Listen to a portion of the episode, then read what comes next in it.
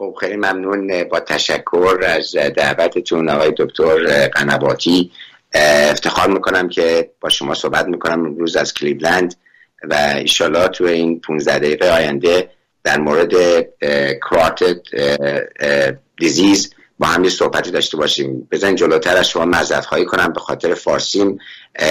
همیشه که خواهید دید خیلی لغت انگلیسی من استفاده خواهم کرد. خب من ایران ها در سال در 13 سالگی ترک کردم و این کوتاهی خودم بوده که فارسیم به قدرت دوستان عزیز که تو پنال هستن نیستش خلاصه میبخشید خب یه کیس ونیت هستش مریض 63 ساله هستش. همونش که خودتون می‌بینید پس مدیکال هیستوریش دایبیدیز برای 10 سال بلاد پرشر داره 15 سال و ایشون سیگار می‌کشن. قرصاشون اتروبستاتن هستن losartan hydrochlorothiazide metformin و SGL2 inhibitor physical exam شون خب یه خورده overweight هستن blood pressure شون control شدن. همچون که می‌بینید heart rate هم خوب هستن heart and lung هم unremarkable و یک carotid bruit ی شما میشنفید در قسمت right side blood test اشون هیموگلوبین 14 کلیه 89 و خلاصه همونش که خودتون می‌دید هیموگلوبین A1C هم 6.9 هستش و reasonably کنترل هستش کنترل شده. کلسترول و triglyceride اینا هم که می‌بینید ولی زیاد فکر نکنم ربطی به presentation من داشته باشید خب EKG و اکور هم بهتون دادن ولی قسمت مهم این presentation در مورد کراتل هستش. و خب دوپلکس انجام شده. یه گروهی شنفته شده مریض risk factor داره. به نظر من ما باید ultrasound انجام بدیم که ببینیم که اوضاع چه قراره. چون همیشه که خودتون می‌دونید مقدار bruit یعنی اون صدای bruit هیچ correlation ی به degree of stenosis نداره. یعنی اینکه اگه bruit زیاد باشه یا کم باشه هیچ نوع ربطی به degree of stenosis نداره. برای همین ultrasound اولین study هستش که ما انجام میدیم non-invasive که بفهمیم که آیا گرفتگی داره عروق کراتد یا نه. من بیشتر موقعی که اینا رو نگاه می‌کنم به diastolic velocity نگاه می‌کنم. برای ما diastolic velocity که حدود 110 120 باشه severe consider میشه. بعد از این diastolic velocity من ratio رو نگاه می‌کنم چون بعضی مریضا calcification دارن و velocity هاشون ممکنه accurate نباشه. خب ایشون همونش که می‌دونید می‌بینید severe carotid stenosis دارن end diastolic velocity شون در قسمت left 112 هستن در قسمت right زیاد مسئله ندارن. خب حالا داستان اینه که ما باید با این مریض چیکار کنیم؟ ایشون asymptomatic هستن یعنی علائمی ندارند و severe carotid disease دارن. آیا ایشون medical therapy باید انجام بشه؟ سنشون هم جوون هستن 63 سال دارن یا استنت بشن یا جراحی بهشون انجام بشه. خب خوش متاسفانه 90 درصد مریضایی که carotid blockage دارن گرفتگی دارن اینا علائمی ندارن. یعنی نه سکته مغزی زدن نه TIA داشتن نه amaurosis fugax داشتن و اینا asymptomatic هستن. برای همین مسئله خود challenging هستش. برای کسایی که symptomatic هستن خب این خیلی همه هیچ نوع بحثی توش نیست. مریضای symptomatic اگر که گرفتگی کرادرشون بالای 50 درصد باشه اینا معمولا یا جراحی میشن یا استنت میشن که حالا یه بحث کوتاهی می‌تونیم بعدا با هم داشته باشیم. من امروز بیشتر در مورد asymptomatic صحبت خواهم کرد. خب اگر که guideline ها رو نگاه کنیم guideline class 2A میده برای asymptomatic carotid disease برای CEA صحبتی زیاد در مورد stenting اینجا نکردن. و اگر که نگاه کنیم برای کلاس 2B میگن که stenting می‌تونه کلاس 2B باشه برای asymptomatic carotid artery stenosis و توجه کنید که میگن که degree stenosis باید بالای 70 درصد باشه. این یعنی 70 به بالا. ما معمولا 80 درصد رو severe می‌دونیم. ولی حالا guideline ها که این 2011 هستش 70 درصد رو انتخاب کرده. خب حالا موضوع اینه که آیا ریسک stroke چیه در این مریضا خب اگر که نگاه کنیم مثلا این study که CREST هستش نگاه کنیم می‌بینیم که risk of stroke برای مریضایی که بالای 70 درصد مثل تمام study های endarterectomy هستش می‌بینید که برای مریضایی که بالای 70 درصد گرفتگی دارن. ریسک stroke شون هستش حدودا در مورد 6.2% خب یک Cochrane review هم انجام شده برای تمام مریضایی که asymptomatic هستن و accept ما کردیم که این مریضا معمولا یک درصد در سال ریسک stroke دارن و برای همین اگر که ما انتخاب کنیم که روی اینا یا استنت بذاریم یا جراحی انجام بدیم باید perioperative ریسک stroke و death برای سی روز زیر سه درصد باشه. یعنی فایده stenting یا جراحی باید بیشتر از این باشه که اون risk stroke که مریض خواهد داشت اگر ما کاری انجام ندیم. اگر هیچ کاری انجام ندیم risk stroke هست یک درصد در سال. این based of Cochrane meta تمام study هایی که شده بوده تا 2011 برای همین برای moderate to high risk patients متاسفانه اینها بیشتر تو study هایی که تو این Cochrane meta انجام شده بودش اینا exclude شده بودن. به خاطر اینکه این trial ها trial هایی بودن که مریضایی که خیلی stable بودن مریضایی که heart disease نداشتن مریضایی که heart failure نداشتن تو این study ها include شده بودن. مثلا اینجاست که مریضایی که کوموربیتی زیاد دارن و ریسک کارادرن دارترکتمیشون بالاست اونا بروشون چی انجام بشه. برای همین مسئله استنتین یک مسئله جالبی خواهد بود. برای همین اینجا من نوشتم که disorders that could seriously complicate surgery a condition that could prevent continuing participation was likely to produce disability or death within five years. اینا همه exclude شده بودن از تمام trial های carotid endarterectomy که انجام شده بوده که من بهتون نشون دادم. حالا این carotid endarterectomy یعنی جراحی آیا مسئله های دیگه ای داره یا نه؟ خب ما می‌دونیم که مریضایی که زیر carotid endarterectomy میرن به خاطر general anesthesia در حدود 8 درصدشون یا myocardial infarction می‌گیرن یا یک arrhythmia یک complication خواهند داشت. یعنی 8 درصد مریضایی که میفرستیم برای carotid endarterectomy complication خواهند داشت. برای medical arm اینا بودن 1.2%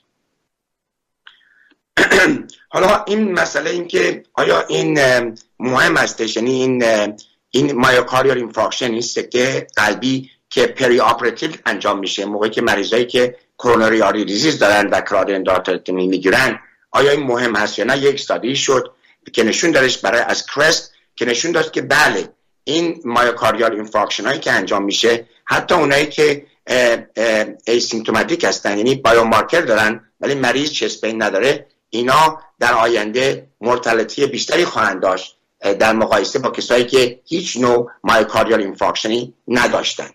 یعنی MI در perioperative period برای مریضایی که endarterectomy می‌گیرن مهم هست و ما رو باید اینو در نظر بگیریم موقعی که تصمیم می‌گیریم آیا می‌خوایم استنت انجام بدیم یا carotid endarterectomy خب اینم conclusion اون بود. complication های دیگه هم هست. خب همش که خودتون می‌دونید carotid endarterectomy جراحی هستش. خب این مریضا complication wound infection می‌گیرن. همونش که نشون دادم اینجا بیشتر اینا mild هستن ولی خب moderate to severe wound infection و complication هم دارن.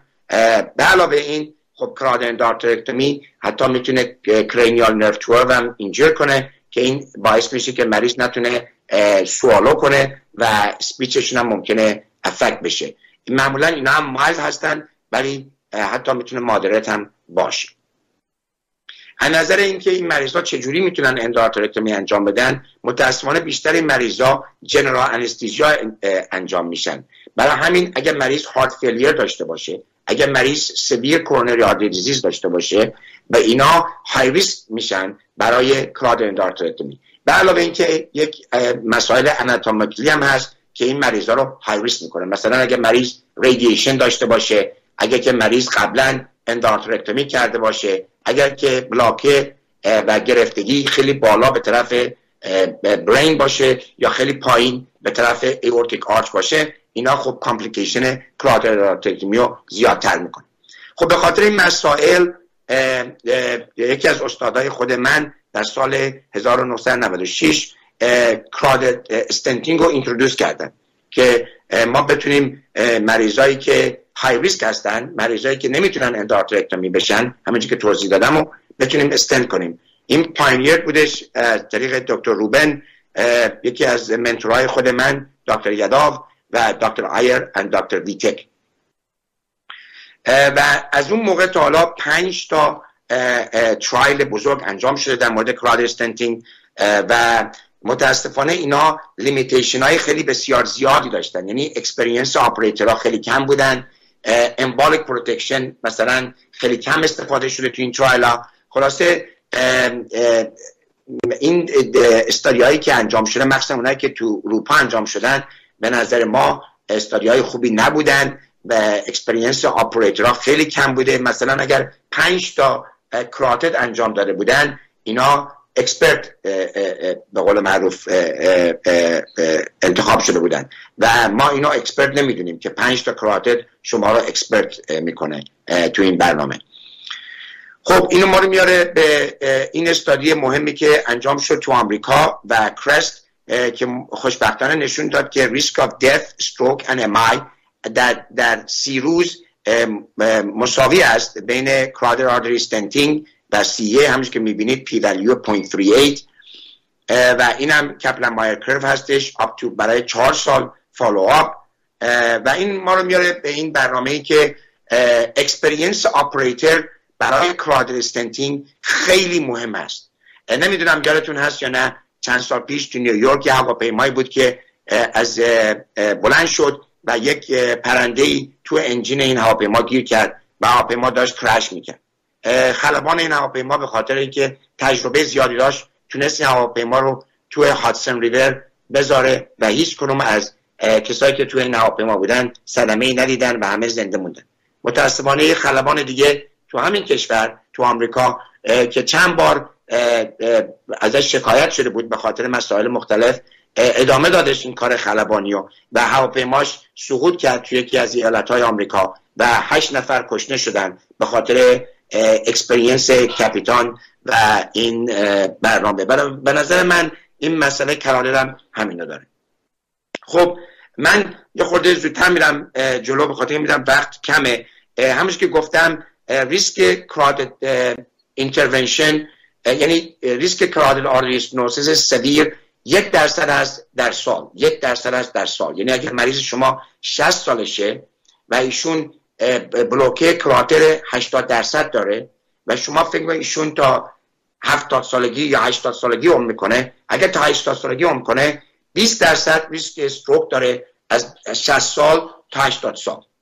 اگر شما در 60 سالگی ایشون رو decide کنید که می‌خواین بهشون استنت بذارید یا endarterectomy انجام بدید ریسک این procedure باید زیر 3 درصد باشه. اگه تو بیمارستان شما ریسک stroke یا death بالای 3 درصد هست شما باید رو این کار کنید به نظر من و این نشون میده که experience operator ها کم هستش و نباید ریسک stroke یا death برای مریضای asymptomatic بالای 3 درصد باشه.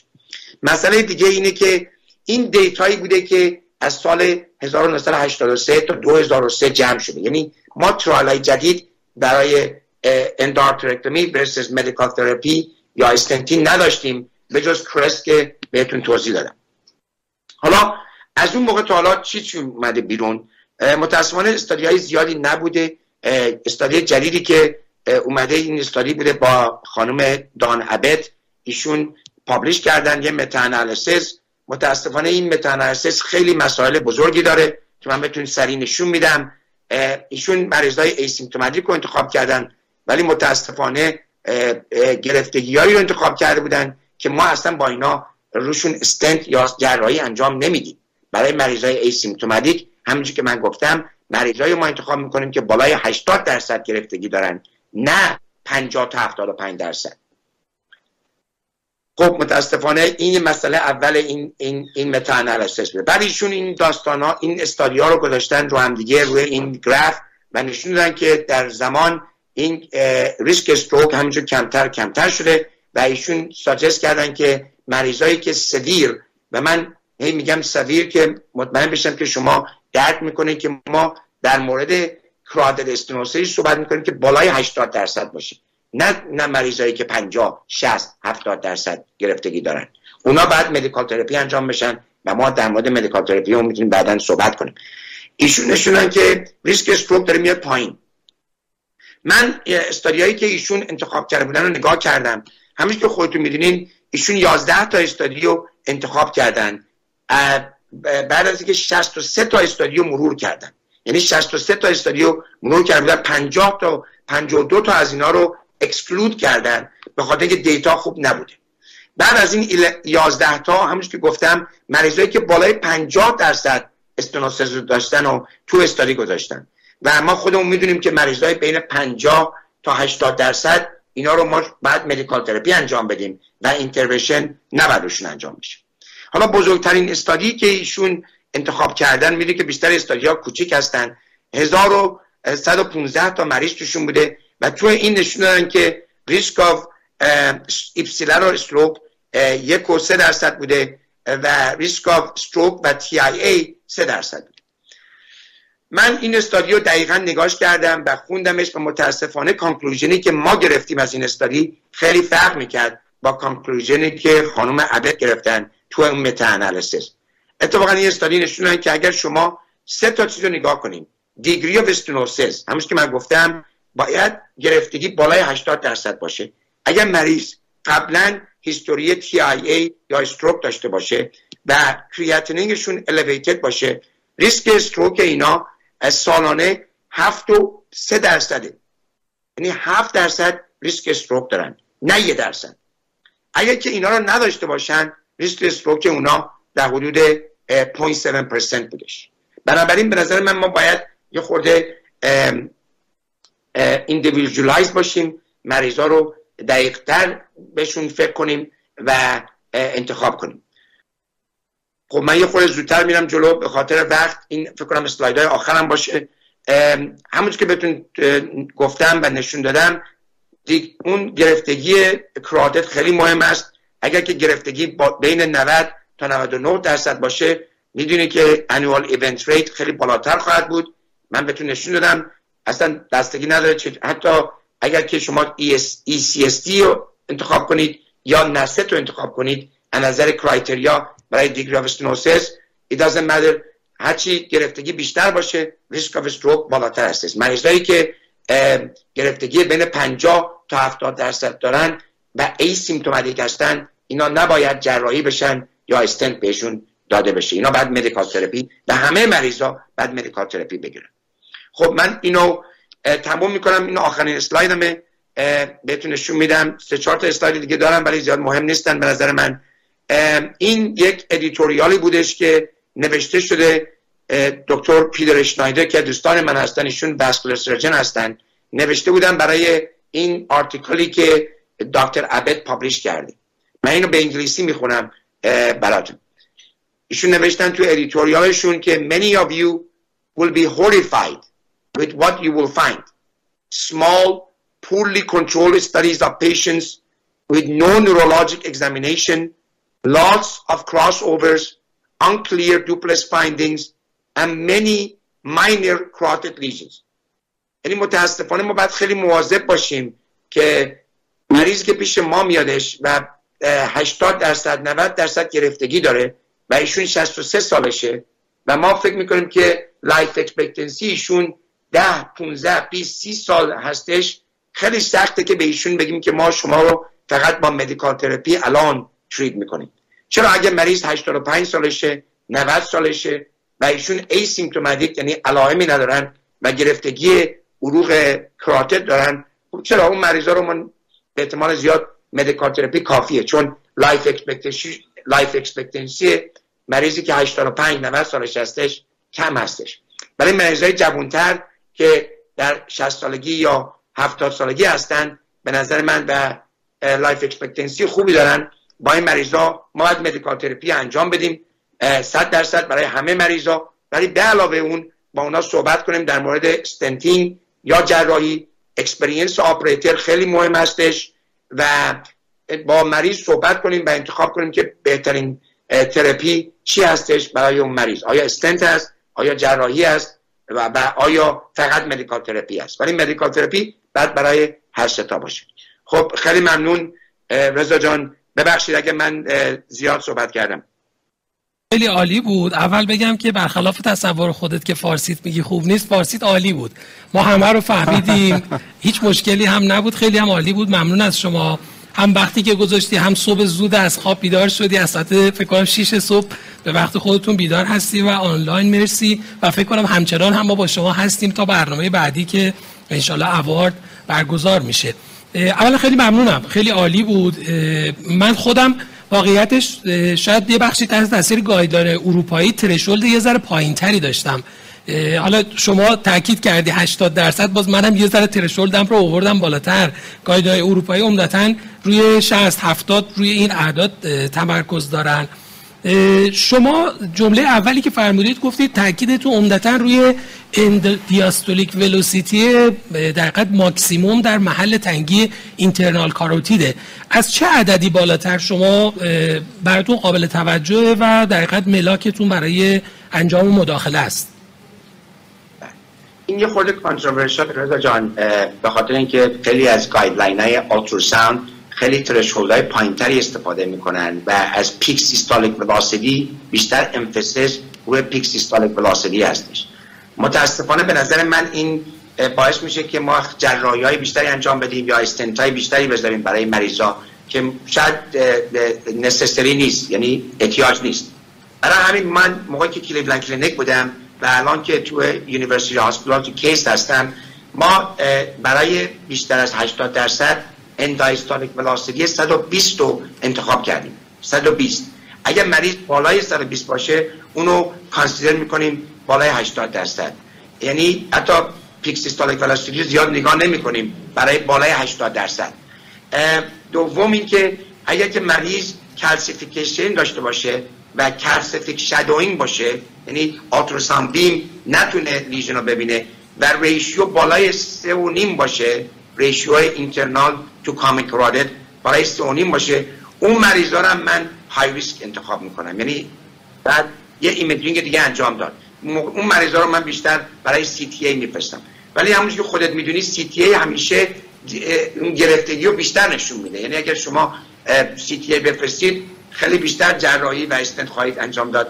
ما برای همین بیشتر به ultrasound بیشتر انرژی رو می‌ذاریم رو ultrasound متاسفانه خب اینجا خیلی توی همکاران کاردیولوژی این موضوع آموزش داده نشده. شاید این یکی از pitfall های curriculum کاردیولوژی باشه که ما خیلی با این موضوع آشنا نشدیم و منم اگه یاد گرفتم با زحمت و دردسر خیلی زیاد بالاخره تونستم یه کوچولو وارد این field بشم که یه ذره بیشتر علاقه خودم بود که وارد شدم. و همونطور که گفتی خب criteria خیلی زیاده. من دیدم کلیولند کلینیک یک criteria داره میو کلینیک یک criteria واسه خودش داره.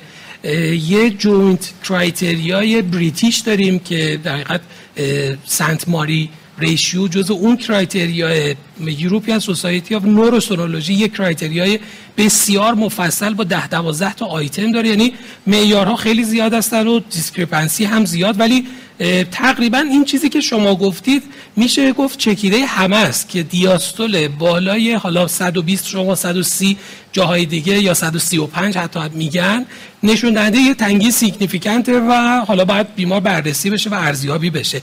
اما مهدی یه سوال دیگه ای که دارم کی بیمار رو screen کنیم؟ یعنی خب ما میگیم بیمار بدون علامت رو با این شرایط می‌بریم جلو. ما اصلا کی بیمار بدون علامت رو پیدا می‌کنیم؟ چون حالا در مورد practice خودم اگه بگم شاید به ندرت پیش بیاد که گوشی رو بذارم روی کاراتید نمی‌دونم حالا شاید بقیه این کار رو انجام بده ولی من به ندرت گوشی رو می‌ذارم. indication screening چه مواردی میشه؟ خب خیلی ممنون رضا جان که این صحبت رو آوردی جلو. من تاکید می‌کنم و ایشالله که دوستان عزیز که این برنامه رو دارن نگاه می‌کنن یک سی ثانیه هم اضافه کنن به physical exam شون و به کراتت و subclavian هم گوش بدن برای bruit ما screen مون همش بستگی داره به bruit حقیقت چه بخواید برای مریضایی که علائم ندارن. البته مریض TIA یا stroke داشته باشه اونا باید ultrasound بشن و CT بشن. ولی برای مریضایی که علائم ندارن اگر کراتت برویی نداشته باشن من اینا رو آلتروسان نمی کنم اگر برویی بشنفم بعد آلتروسان میشه. و مریض های های ریسک مریضی که وسکولار بده درگیر دیگه ای داشته باشه. تو این موارد هم همچنان سراغ بررسی اون نمیرید. ما موقعی بر پروفلکتیکلی برای بررسی اینا میریم که مریضایی که برای جراحی میرن برای open heart surgery میرن اونا همشون چه symptom داشته باشن چه گروهی داشته باشن نداشته باشن چه تو Cleveland Clinic و چه تو بیمارستانی که من هستم تو UH ما اینا همشون ultrasound carotid می‌گیرن. چون ما در دوران open heart برای perfusion و اینا می‌خوایم مطمئن بشیم که degree stenosis اینا بالا نباشه. البته خود می‌دونی من اینم research کردیم ما extensively و نشون دادیم که برای مریضایی که unilateral یعنی فقط یک جا یک طرفشون گرفتگی هستش دارن و asymptomatic هستن یعنی علائمی ندارن اونا هیچ مسئله ندارن. می‌تونن جراحی بکنن و هیچ نوع intervention ی احتیاج نیست. یه صحبت دیگه است. ان می‌تونیم بعدا در موردش صحبت کنیم. پس توی شرایط حالا چون می‌خواستم اینم جداگونه ازت بپرسم. تو setting در حقیقت preoperative CABG شما اگر چک کردید unilateral symptom ی نداشته باشه حتی اگر severe هم باشه باز هم ترجیح می‌دید که CABG رو انجام بدید و بعدا جداگونه در مورد carotid stenting تصمیم بگیرید. بسیار میشه من این سوالو چون بس به جای خوبی رسید استاد عذر می‌خوام. کلا مریضایی که کاندید CABG هستند کدومشون یعنی چه گروه از بیماران شما کاندید intervention می‌کنید برای کاروتید؟ یعنی چقدر high risk باشه؟ دو طرفه باشه؟ یا اینکه مثلا علامت داره یه طرفه باشه؟ چون خیلی جای سوال هستش. مهدی جان وارد بحث شدیم دیگه. می‌خواستی وارد نشیم وارد شدیم. این خیلی مهمه. یعنی به نظر من اگر دوستان اگر از این صحبت که من کردم اینو ما به قول معروف کام یاد بگیریم و قبول کنیم با هم دیگه این خیلی مهمه. چون خیلی مریضا متاسفانه موقعی که برای جراحی قلب میرن برای combined procedure میرن. یعنی combined carotid و CABG متاسفانه ریسک stroke و complication برای این procedure خیلی بالا هست. من روی این خیلی تحقیق کردم و همونطور گفتم اگه دوست داشته باشید می‌تونید در آینده برنامه هستن برای این بذاریم. ولی کلا میگم که ما مریضایی که unilateral سفیر حتی 90 درصد ای سیمتوماتیک یعنی علائمی ندارن کرات دیزیز دارن اینا رو ما میفرستیم برای کبج بدون جراحی بدون استنت برای کراترشون اگر جراحی قلبشون خوب بود سروایو کردن و ریکاور کردن سه ماه تا شش ماه بعد از جراحی اونا رو در باشون صحبت می‌کنیم یا برای سی ای یا برای استنتی